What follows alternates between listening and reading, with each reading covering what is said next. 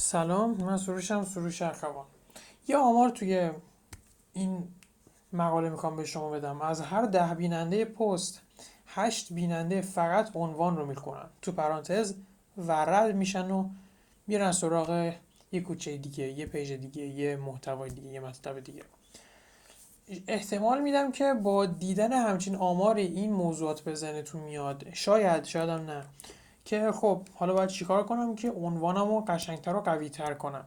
واقعیتش اینه که فرمول های عنوان نویسی رو امروزه بسیاری از افراد دارن استفاده می‌کنن. اینو بهتون میگم صوت تا اینجا تمام شد. اگه خاصی می‌تونید رد کنید تمامش کنید بره این فقط در این حد بود که بهتون میگم عنوان چیز مهمیه با اون آمار.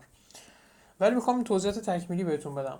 خیلی از افراد این روزا دارن از یه سری تکنیک های مثل ترس مثل جلب توجه ایجاد کردن مثل وعده دادن های عجیب و غریب و اینها. از عدد از رقم از آمار توی عنوان استفاده می‌کنن. تکنیکاش مشخصه تقریبا همش هم یکیه دیگه. یعنی شما عنوان نویسی رو اگر می‌خوای به شکل تکنیکی یاد بگیری فقط کافیه توی سایت بیتوته نمناک یا مثلا نینی سایت بریم بسیار عمالی. خیلی هم فرمولش یکیه دیگه از یه 20 تا عنوانی که نگاه کنی بقیه‌شون دیگه اون فرمولاش تکراریه.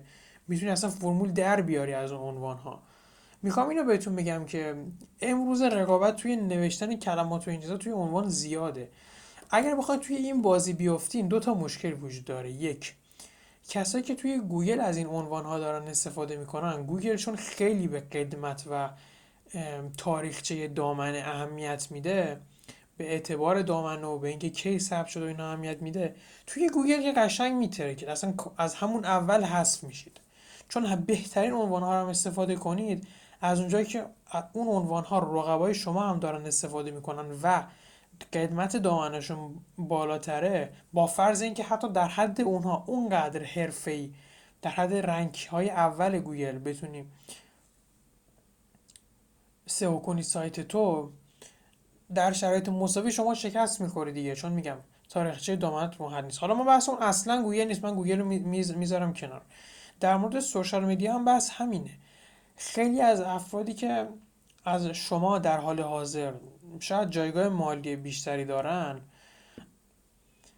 و با شما هم حوزه هستن دارن از یه سری تکنیک ها یه سری فرمولا استفاده می‌کنن که بقیه هم دارن از همون استفاده می‌کنن. فقط کلمات خیلی جا تغییر می‌کنه. موضوع اینجاست که اگر شما می‌خواین با اونها رقابت کنید باز هم قضیه همینه. یعنی چه فرق می‌کنه؟ فقط قیافه فرق می‌کنه دیگه.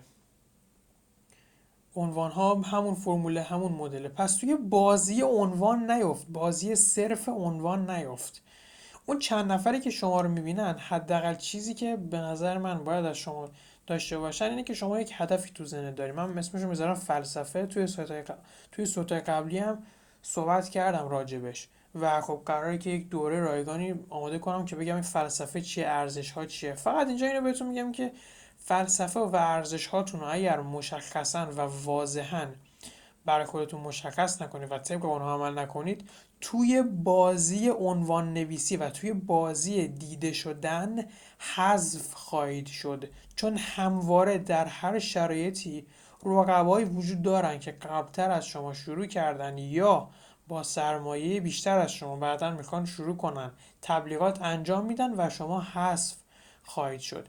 این نکته رو می‌خواستم به عنوان نکته تکمیلی بهتون بگم. خیلی ممنونم که این صوت رو شنیدید.